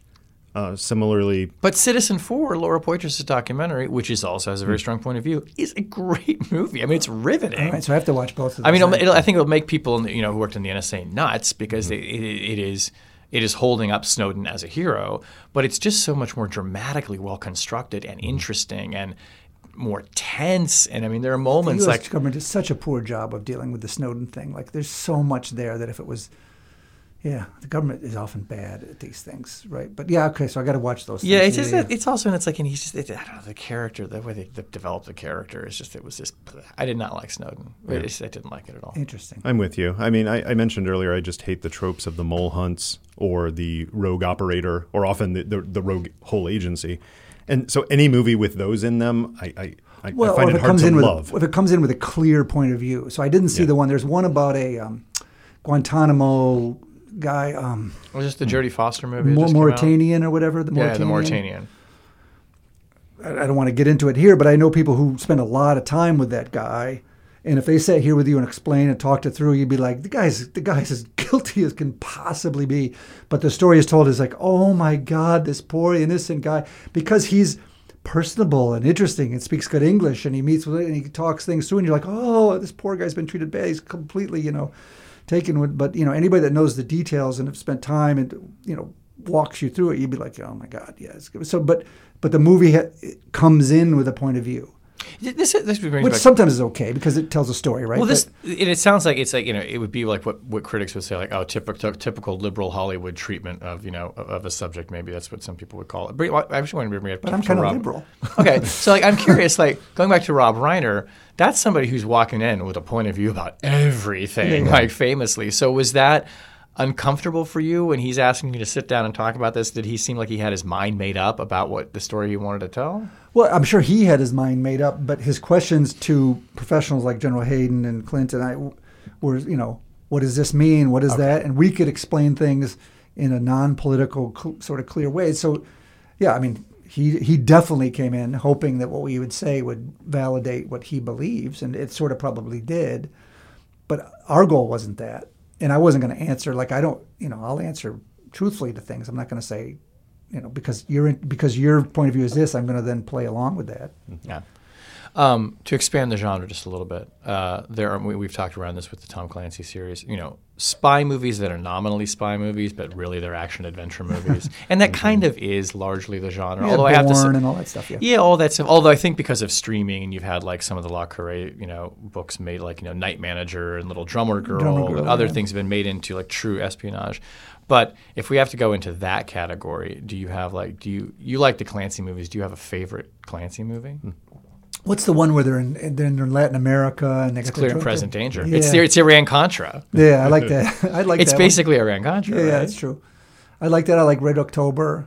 I mean, I liked most of the Clancy movies. The Clancy Yeah. show I thought was crappy, Oh, or at least yeah. the at least the first the first season was okay. Second season was just and there are Clancy ridiculous. video games, and I mean, Yeah, I'm sure it's it's a it's an industry in its own, and so there's there's probably good and bad stuff in there. But those the movies, you know, it's still enjoyable to watch them. You can turn them back on, and Yeah, you can kind of they're compulsively watchable. Yeah. Fun, uh, clear and present danger story.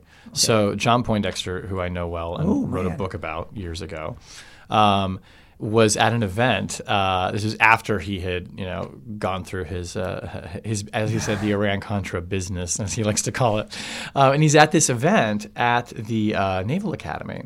Uh, where, where, of course, he graduated top of his class. Uh, plug for a great book, by the way, called "The Nightingale Song," Yes, which is begging to be great. made into a film at some That's a point by point. the late Bob Timberg, uh, who I got to write that down. yeah, who's Yeah. great. Um, I work with his son now, actually, at the All right. Post. Um, but uh, so Poindexter is sitting at this table, and Clancy's on the other side. And I guess and Poindexter's pretty quiet and pretty reserved. Like he's not a showboater kind of guy. And I guess Clancy is just kind of like holding court, and it's Tom Clancy, and I'm here at the Naval Academy. And he sees him across the table. And he says, "Admiral Poindexter, I just wanted you to he says in front of just wanted you to know, I totally did not base clear and present danger on you and Iran Contra." and Poindexter's just like, "Uh huh." sure. Like there's a literally a national security advisor trying to delete emails about the covert support for Latin American rebels. I think, but it's uh, Just a coincidence. just a coincidence. Just a coincidence. Um, my favorite, by the way, in this category would definitely be Hunt for Red October, Yeah, that's great. which is actually my favorite movie of all time. I really, honestly, I, will- I will go to the mat with this. I think The Hunt for Red October is a perfect screenplay. I can I can find very few things wrong with it. Um, I can wa- I can recite that movie back. Well, you can tell you're forwards. into it if you know the screenplay. I mean, it's Right. just like I mean, it's amazing. And I, I remember when the movie came out, though, it had this. Um, it was I think it must have come out. I can't remember if the Soviet Union had fallen or not, but the Berlin Wall I think had come down. And and it's and, it, and you'll remember the movie starts with. You know, it's showing the sub the map, and it's like you know, like the quick introductory text and all that, and basically it says you know, like in you know, uh, in the in the you know in the in the days of Glasnost, you know, before Gorbachev came to power, and it tells you this quick little thing like there was a submarine that went out. It says, and according to the U.S. Navy, everything you're about to see never happened.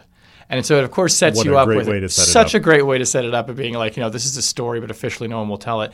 And the story I'd always heard, and I don't know if it's apocryphal, is that, you know, Clancy writes this book. The U.S. Naval Institute Press publishes it. Yeah. Like it's published by a small publishing yeah. house, like an academic publishing house, which Bob Timberg used to work for. He ran proceedings Oh, for a while. Um, uh, and the story I've always heard is that like Reagan finds his way to it and is like photographed like Yes. carrying it, and so Right. Hmm. that adds its popularity. Yeah, But that, I heard that too. But that I guess that people in the NSC or maybe in the Navy came to um, Clancy and said, "How the hell do you know all this? Yeah, like, where did you get this stuff?" And he said, It's just all in your archives. I just did the research. and they're looking at him like, Okay. we didn't realize how much. like, what did we put out there? um, so, but it, it, to me, it's also just like, it's such a great, I mean, it's just such a great cat and mouse story. Well, one of the things, uh, a s- similar sort of thing we've been trying to work with, we, we optioned a book on the Glomar Explorer story. Hmm. Mm-hmm. And I think people have tried to bring that to a movie for years. And we worked with a really good, the the guy did Highlander and a number of things to try, pitch that around, and we haven't had success. And I'm like, I don't get it. I can see that as a big Oh, yeah. movie. I don't know for people who know the story. It's about you know, the CIA, you know, bringing up a Soviet sub that had had gone to a nuclear sub that had gone to the bottom, you know, three and a half miles deep in the Pacific, and mm-hmm. the Soviets lost it and were searching for it, and and the U.S. Navy and the Americans found it and essentially created using Howard Hughes as a cover f- for You can't make this Yeah. up. It's amazing. for a, It for a, you know a, a, created a special ship that was supposed to look like a deep sea mining, you know, for nodules on the bottom of the ocean. Ship essentially created this big giant claw that would go down and pick this massive submarine up and bring it up into the belly of this. This I mean, it's an incredible, And, that, and the vessel story. was called the Glomar, right? yeah, Yeah. and of course the Glomar. That's where the Glomar. What's the word? Afterwards, like you can either confirm or deny. Yeah, that's the classic from- response to a Freedom of Information Act request. Right, You got came from there, Glomard. yeah, yeah. We can neither confirm nor deny that the records you seek exist. Yeah. It's actually a point of pride to get glomar as a journalist. It's like, I know I'm onto something. John, have you ever heard someone explain to you uh, why they haven't made that movie? Others that you've talked to in Hollywood, because that is one of those cases where you think it should have been done.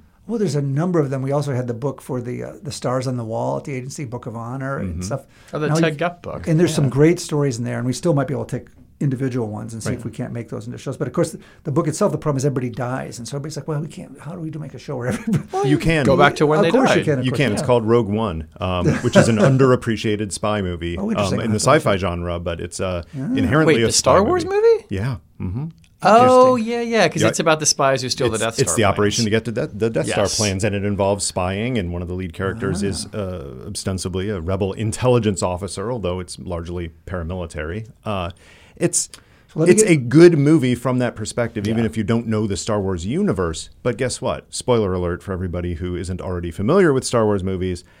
Virtually everyone dies at the end, and yet they- it's still a great movie. And that's alluded to in the very first Star Wars film, mm-hmm. Episode Four, when they show the plans and they say many rebel intelligence mm-hmm. officers died bringing us this information. And everyone's like, "Oh," and then they go on with it. But it's kind of like it's a very, it's it's very I knew you guys were nerds. I knew you guys.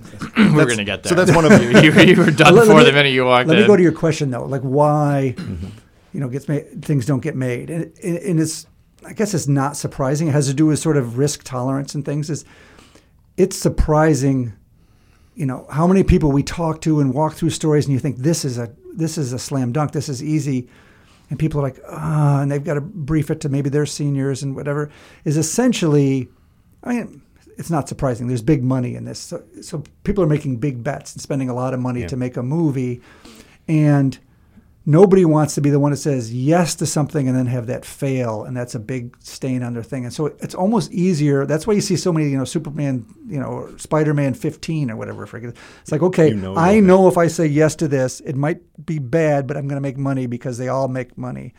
And so there's sort of this risk like something new something different to say yes to it can be a really sort of bold risky type of thing. Like when i talk about the about uh, Chernobyl, for example. Someone who said yes to that was actually like probably putting their job at risk. Like, hey, this could be awful, and I'm going to be the one held responsible for it. And then, of course, it was a great hit. And so there's there's a there's a lot of that, and th- a lot of people you talk to, like I guess probably in any industry, is they they act as if they know the right answer. We're looking for this. We're not looking for that. Um, you know, there, there's not an interest in period pieces now. We're not interested in World War II thing. We're not interested. And essentially, they're just sort of making that up. Like there's no real data behind these things. There's not a lot. It's almost a feel, and you know, so, who was it? Was it um, Goldman or whatever said? You know, every, nobody in Hollywood knows anything. But right, it's sort of so you're you're gambling. It's a risk thing, and so lots of stuff that you and I might say this this sh- it's clearly would be good. Yeah, it gets turned down, but. That's is people's nature of it. appetite for risk changed because there are these streaming platforms now? Like, I mean, you take a show like, you know, like a Mare of Easttown or something. Mm-hmm. I mean, I don't know what how much money it made and how you me- I guess you measure that maybe by subscriptions to HBO Max Mm-hmm. or something. But like those movies and those shows aren't going to make the money that a, a Spider-Man franchise is going to make, but all of the top talent wants to do it because it's prestige Right. drama and it's great and it brings in subscribers. So has that kind of changed the So I think dynamic? studios and others they, they want you know some prestige things to make, win awards, but they also want things that make big big money. But the industry's really gone They through want a, content, sort of a, yeah. a sport has been smacked. So COVID then added to it. So as streaming came, it sort of pushed into the business and, and sort of made movies harder to justify. Then COVID hit, right, and, and the cost of um, has changed the industry. But the big player that changed it was Netflix. So Netflix changed the whole. So Netflix came and said, Shane, this is a great story you have. It's wonderful. We're going to pay you this much of money, but we own it, right? So you can come to them. They may give you a good chunk of money, but if this is the greatest show in the history of mankind, you're not getting any back end. You're, whereas it used to be that was all part of the thing. It's like, mm-hmm. okay, you're going to get paid here. Depends. You're going to get a piece of the budget. Some points. You're going to get the back end. You're going to have residuals. Blah blah. I don't even know what residuals means, but but Netflix came and said, nope, we're big. We're going to pay you one bit of money. If it stinks, great, you paid some good money. If it's amazing, sorry, it's ours. We're own it.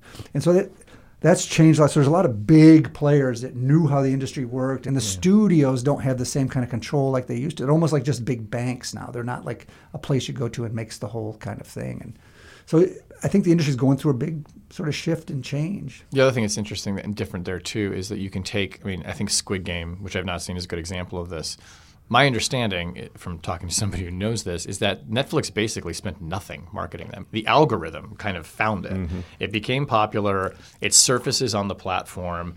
It becomes like the biggest show they've ever done. So now you have that possibility too, where someone makes a show that maybe no one will ever see, and then everyone sees it because it just takes off, and, and, and they've built a content algorithm that can see where something is percolating. Yep. They grab it, they spend nothing to promote it, and push it. they've got all these foreign places where they, you know they might be Netflix India is making mm-hmm. separate money that never shows up here, but they're doing really well. And so there's now companies around trying to do what Netflix does. So Netflix, you know, they control and they see all that data. They can see whether you looked at something and if you scrolled and looked at it, what was your chance of you then looked at how long would you look at it? If you looked at the first episode but didn't go further, like they can start to pull all that together and put that kind of stuff together. So the beginning of the big data piece in Hollywood. Now companies are trying to come in, and so even with some of the things we've done, we've talked to some people like, okay, you have this story about a spy case in India. We're gonna have we're gonna sell it this way as a romantic thing, and this way as a with an American twist, and this way is an Indian. We're gonna put this fake thing up, and we're gonna see how many people click on it, and the people click on it. How many say buy? And if you buy, it'll say, "Oh, it's not ready yet." And so we can start to mm. pull that data in to say, "Okay, let's let's make this more this way or that way." And so there's a lot of that stuff going on as, as people try to mitigate risk, I guess. It's inter- interesting though because I think that model will push towards lower budget movies overall. Mm-hmm. That that is, you know, I don't see Netflix wanting to invest in the you know 200 300 million dollar movie the way obviously the Avengers will in the series or Star Wars will. And maybe that's a good thing because a lot of those do end up relying on the tropes. So you if you're going to have a spy movie, what do you have to have? You have to have a big car chase. Well, we know if there's a car chase with a shootout, something has gone horribly wrong and you're not going to be a good intelligence officer the rest of your career. Whereas in these, that's considered a sign of success if you survive the car chase and kill enough people. Uh, for me, that's why I put Ronin on this list of a great movie. Yeah, I like I Ron- love like Ronin. Like Um, the car chase is actually one of the better car chase sequences I can recall. And yet for me, I still do the eye roll of, oh, really? You know, you're gonna you're gonna do that again. But if you're gonna do it, that's the way to do it. That's a good point. Yeah, and it's inter- and it's interesting too the number of stars who will also do something as a prestige project and potentially, I would guess, take less Yeah. money for it because they really love the show and they really just want to get if they're into it. or you know, or they they want to do some things to make money, but they want to make win some awards. On the other hand, it's like it's there's there's Yeah, you know yeah. It's it's and this is something. It's it's it's, it's a system that has long been driven by the stars, but it, it but the but the changing platforms and the appetite for stories. I mean, it just creates Yes. so many more avenues now, which I applaud. I And at, and at that level, when you have an actor who's established, uh, they can do that. I mean, we know a there's former only a few. Yeah, we know a former intelligence officer. He worked with De Niro, who wanted to make The Good Shepherd. De Niro wasn't interested in making the most money on that movie. He wanted that story to be told. He wanted to be a part of it. And in fact, had the officer in one of the, the scenes in the movie. But you can do that when you're De Niro. You can't do that when you're an up and coming actor uh, who may have some sway in Hollywood, but you, you kind of need to ratchet that next one in Yep. so you can keep your career going. David, should we should we ask John uh, a question from the chatterbox? Yes, one of the things we do here is we have the so-called chatterbox, which has within it a number of questions which we pull out randomly and ask our guests. so let's reach in the chatterbox. Ah, we've already hit some of these inadvertently. What common misperception about your profession or specialty makes your blood boil?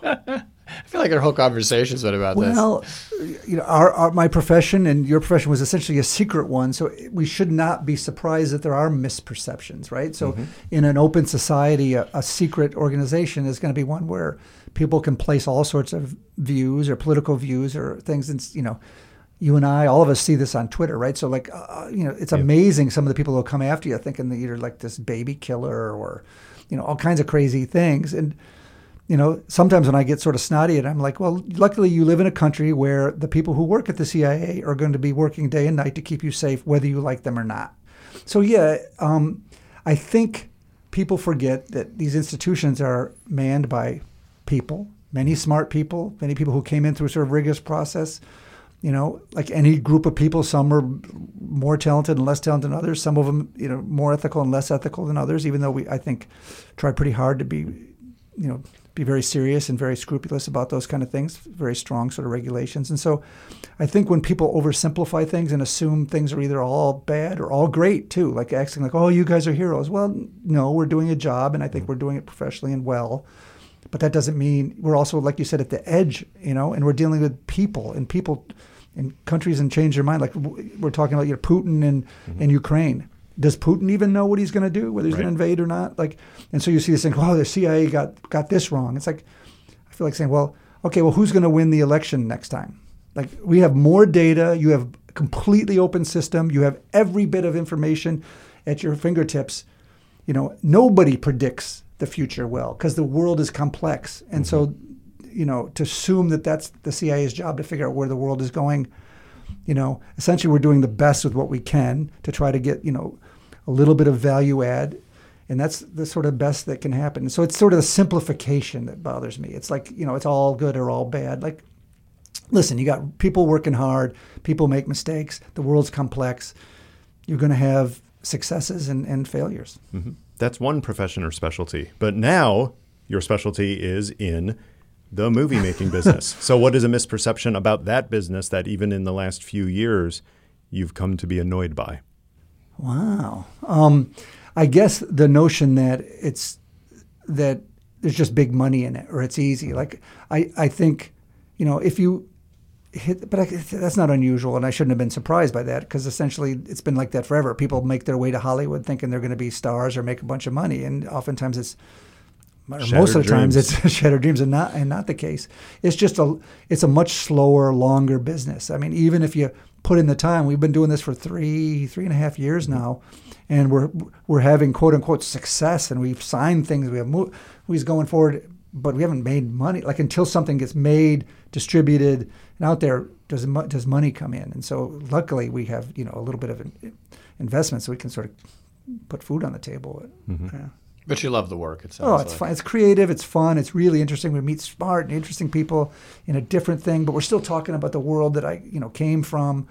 Um, we can deal with like you know you're a writer you're doing a book like i can talk to you guys yeah. when i was in the agency i never not once ever spoke to a journalist ever mm. and now that i'm out it's you guys that are the most interesting because you sort of live the same life. You yes. know, you're interested in issues. You often travel overseas. You try to understand cultures. You try to dig into things, and so in many ways, dealing with journalists is sort of a more natural thing for someone who came out of the intelligence business. And it's the same with these writers and creative people. Like, like I like being around smart, creative, interesting people who are just interested in the issues. It's people who don't care. Those are the ones I'm not yeah. interested in dealing with. Yeah.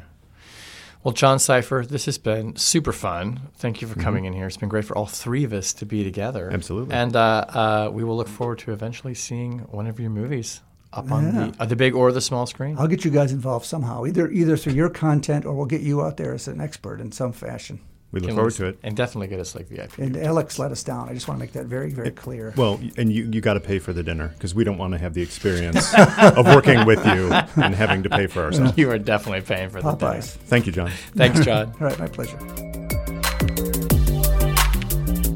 That was Chatter a production of Lawfare and Goat Rodeo. Please subscribe to the podcast and find us on Twitter at That Was Chatter.